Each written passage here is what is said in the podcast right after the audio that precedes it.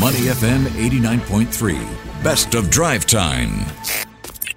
Money FM 89.3. Good evening. It is drive time. Elliot Danker, Timothy Goh, and Chua Tian Tian with you. Lots of uh, things to talk about on Market View right now, including companies to watch an electric vehicle maker. Uh, for now, though, a recap of how we started the day. Right, Elliot. So Singapore shares started the week and the day higher today after U.S. equities ended in the green on expectations that uh, interest rate hikes would be paused. So in early trade, we saw the Straits Times Index up 0.3% to 3,100. 197 points after some 34 million securities changed hands in the broader market. Now, off to the closing numbers, the benchmark STI closed up 0.29%. We're looking at 3,196 points. In terms of value turnover, that's 829 million Sing dollars. Gainers outnumbered losers 266 versus 226. Top advances for today, HBL, New Incorporation USD, and DBS, and top decliners, JMH USD, Jardine Cycle and Carriage, and Delfi. Now, in terms of companies to watch today, we do have NIO after the EV maker sunk deeper into the red in the first quarter of 2023. And meanwhile, from Qatar's top deal makers getting ready for a spending power boost to UBS completing the acquisition of former rival Credit Suisse and also the US Fed's next move, international headlines continue to be in focus and let's break them down with uh, David Kuo, co-founder, The Smart Investor. Mr. Kuo, welcome to the show. Uh, thank you very much, Daniel. How did the STI fare today? Any surprises when it comes to biggest movers, or is it a fairly cold day per se? well, I think you summed it up pretty well, Tian Tian. Uh, we started off uh, on the front foot and we ended up uh, the day on the front foot as well. That was partially because of the good showing on uh, Wall Street uh, on Friday, and also because uh, Europe started to move higher today. Mm. So there was no reason for anybody here to sell off. And what we noticed today was a whole bunch of real estate investment trusts or REITs, you know, populating the uh, the big gainers for the day. So maybe you might be correct, Yen, but we can talk about that later. You might be right that um, the Federal Reserve will put interest rates on hold this month, but uh, will uh, maybe unpack that a bit later on in the show. Mm-hmm. Mm. Uh, any thoughts on uh, NIO? I mean, they have uh, lost quite a bit of money. I think some 700 million US dollars, but one would argue it's because of uh, poor vehicle sales for the last quarter of 2022. What are your thoughts on this? And also heavy competition as well. Yeah. Uh, they're, they're, not the only player in town, and as we all know, I mean Tesla is up there as well, and BYD, and Tesla's been cutting prices. So uh, people who are out there planning to buy a car certainly do do, do have a choice. And um, I think uh, what will happen now is that uh, NIO will have to follow suit as well. They mm. will also have to uh, start thinking about cutting prices. They're already talking about at the moment that that battery swapping scheme that they had for people who were going out to buy uh, NIO cars. Uh, one of the big bugbears for people is that uh, it takes a long time to charge up a battery, and they had this scheme whereby you could drive your NIO car in and then uh, replace your old battery with a new one. But they're saying that for anybody who's buying a new NIO car, uh, that offer won't be available anymore. So they're looking at ways in which they can cut costs and uh, maybe sort of reduce their cash burn and produce some profits for investors. Well, Mr. Kuo, I just came back from a country where I saw a lot of BYD cars and SUVs on the road. They are obviously gaining market share aggressively around the world. And we've seen reports saying how Tesla stands to bring in as much as $3 billion as well by 2030, thanks with their, mm-hmm. their, their, their, deals with Ford and GM. So what happened to NIO and where did they go wrong? Well, uh, first of all, they haven't got a partnership with uh, General Motors. So, I mean, uh, that is sort of working against it. And I think what we can say, Elliot, is that we are reaching the stage now where there is a tremendous amount of competition and there will be some weeding out. Uh, and just as, you know, we have seen with the traditional in, uh, internal combustion engines, I mean, not all car makers made it in the end, and many of the car makers fell to one side. So what we're seeing now is uh, the traditional car makers also moving into the electric vehicle arena and maybe some of these startups. I'm, I'm, I'm not trying to sort of say that uh, NIO or BYD or any of them are actually going to go to the wall, but uh, there is going to be heavy competition, and those who are going to run out of cash uh, maybe not be the ones who will survive at the end. And uh, it is a case of the fittest will survive, Elliot. Hmm, uh, that was Timothy Goh, by the way. I think uh, David doesn't remember what, what, me. when, when, so... when, did you get back? When did you get back to Singapore? You, you, you haven't been you haven't been around for months, and then suddenly you spring this on me and say that Timothy is here. Hello, Timothy. How are you? I'm good. I'm good. I've been back for a week. So, uh, uh Mr. Kuo, let's uh, stay in China for just a bit, okay. and you know, NIO. In fact, you talked about slashing prices. It has started slashing prices on all of its models by about five thousand Sing dollars. Uh, mm-hmm. question is, do you think NIO is too late into the game? Well, I, I don't think it's ever too late to cut prices, but you need to be prepared for mm. it. And uh, if they are going to cut prices, if they don't make it up with the volume sales, then of course they're going to end up with lower revenues. Yeah. And if, they're already making a loss now, then uh, they were going to have to start looking at cost cutting. And maybe, you know, that might mean uh, less in terms of uh, advertising and promotion, maybe less in terms of uh, uh, the labor force that they have. So it, it is going to be a tough time, I think, for all the electric vehicle makers. Uh, as I said earlier on, mm. this is no longer a, a one horse race where Tesla was the only player in town.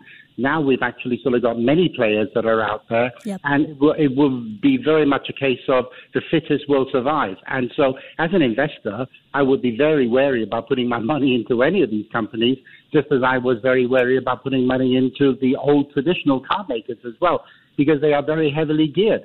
Mm. Uh, gearing not in terms of financial gearing, but operational gearing.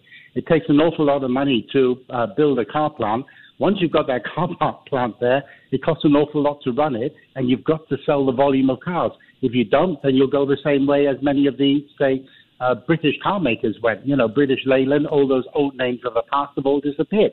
So maybe the same thing may happen to the electric vehicle uh, arena. If you're just tuning in, we're now speaking to David Kuo, co-founder of the Smart Investor.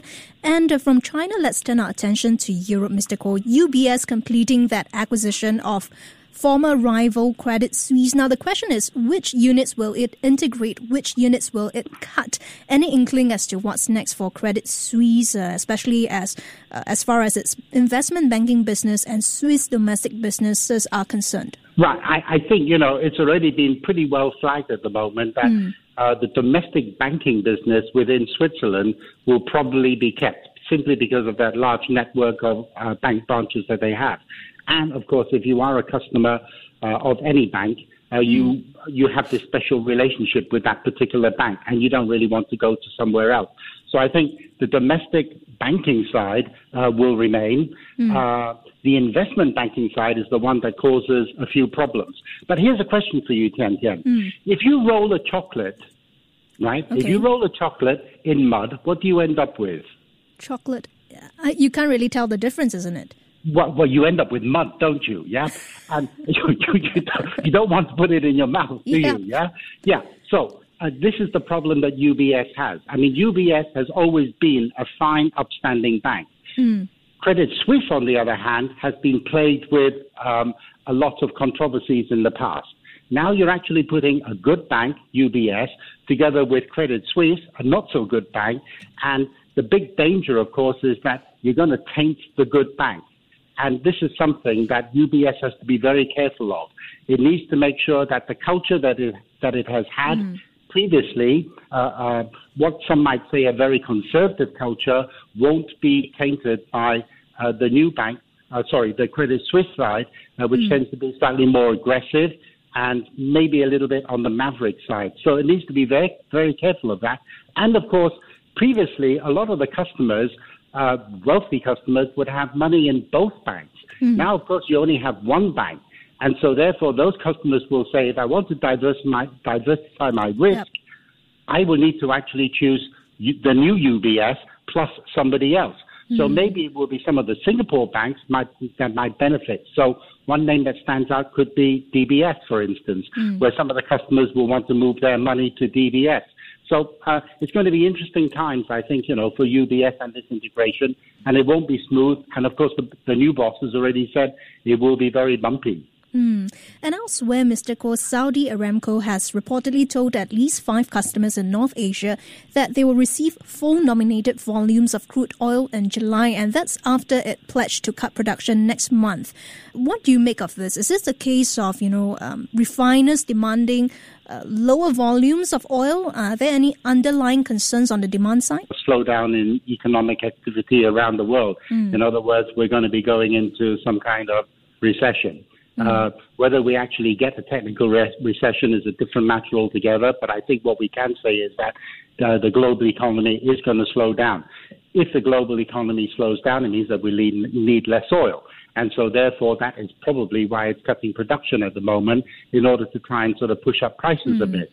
Now, um, it wants to supply as much oil as it can, and it also knows that probably China will require less oil. And so, uh, if it's got some countries over here in Asia that requires oil, it's saying that it will give them whatever they want, and uh, then uh, whatever is left behind uh, will be shared amongst those who require who require oil, and that will then satisfy uh, Saudi Aramco.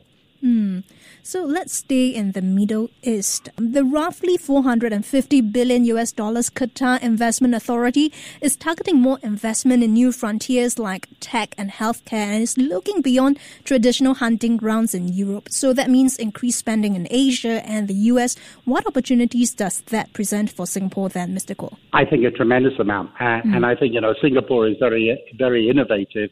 The other thing, Ken, Ken, we have to remember is that uh, the amount of cash uh, that used to be available, particularly through, say, the, uh, the Federal Reserve, is going to be reduced simply because of this quantitative tightening that the Federal Reserve keeps on talking about. So there's going to be less liquidity around the place, and this is where um, uh, sovereign wealth funds uh, will be able to sort of step in and provide that uh, that liquidity because they have so much cash at the moment that they need to deploy. So, uh, is Singapore going to be a beneficiary? I would say yes, uh, simply because of the number of um, uh, private equity funds that we have here in Singapore. So uh, they they will be more than willing to sort of take the money uh, and redeploy it into various uh, investments, uh, various um, uh, enterprises that are available. I think uh, the money will also be deployed in the rest of Southeast Asia as well. So infrastructure projects is something that um, uh, sovereign wealth funds like to invest in simply because of the long-term nature of these kind of investments. So, yeah, I think it's good news for everybody, Ken Ken. And before we let you go, Mr. Kuo, all eyes on the Fed's next move later this week over in the US.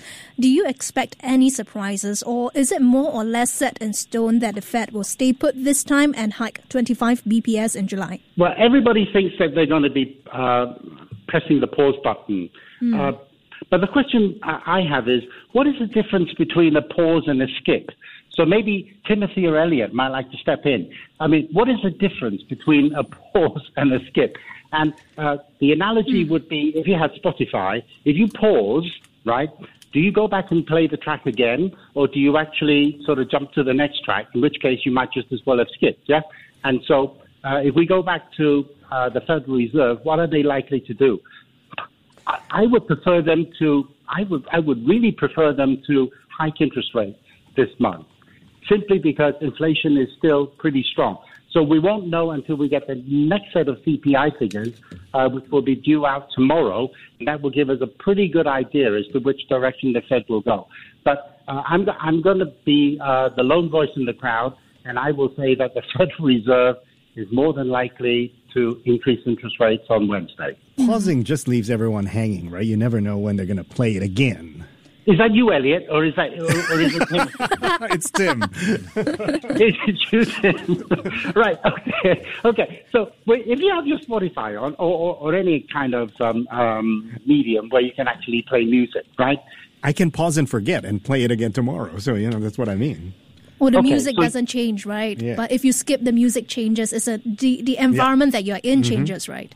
But don't you lose the mood though? I mean, if you actually play, Yeah. if you if you press pause, you don't really want to go back and hear the song again, do you? Hmm. Because you'll be halfway through the song, right? Mm-hmm. So if you don't want to hear it, then just skip it, right, and go to the next track. So I think this is going to be pretty much the case for the Federal Reserve. If they pause, they could end up in the same situation as the Reserve Bank of Australia and the Bank of Canada. They paused and then they suddenly went back and they had to increase interest rates again. And it shocked everybody. So wouldn't it be better just to increase interest rates mm. if you think that inflation is out of control? And inflation at 5% in the US is definitely a lot higher than the 2% target. So why would they, why would they even bother pausing? Okay. Thanks a lot, Mr. Kuo. I know, I know we, we don't like to, we like to skip, but I guess we have to pause this conversation for now oh, and, and uh, continue that next Monday. Thanks a lot. That was Mr. Kuo, David Kuo, co-founder The Smart Investor. Thank you very much for joining us on Money FM 89.3. Thank you. Before acting on the information on Money FM, please consider if it's suitable for your own investment objectives, financial situation, and risk tolerance.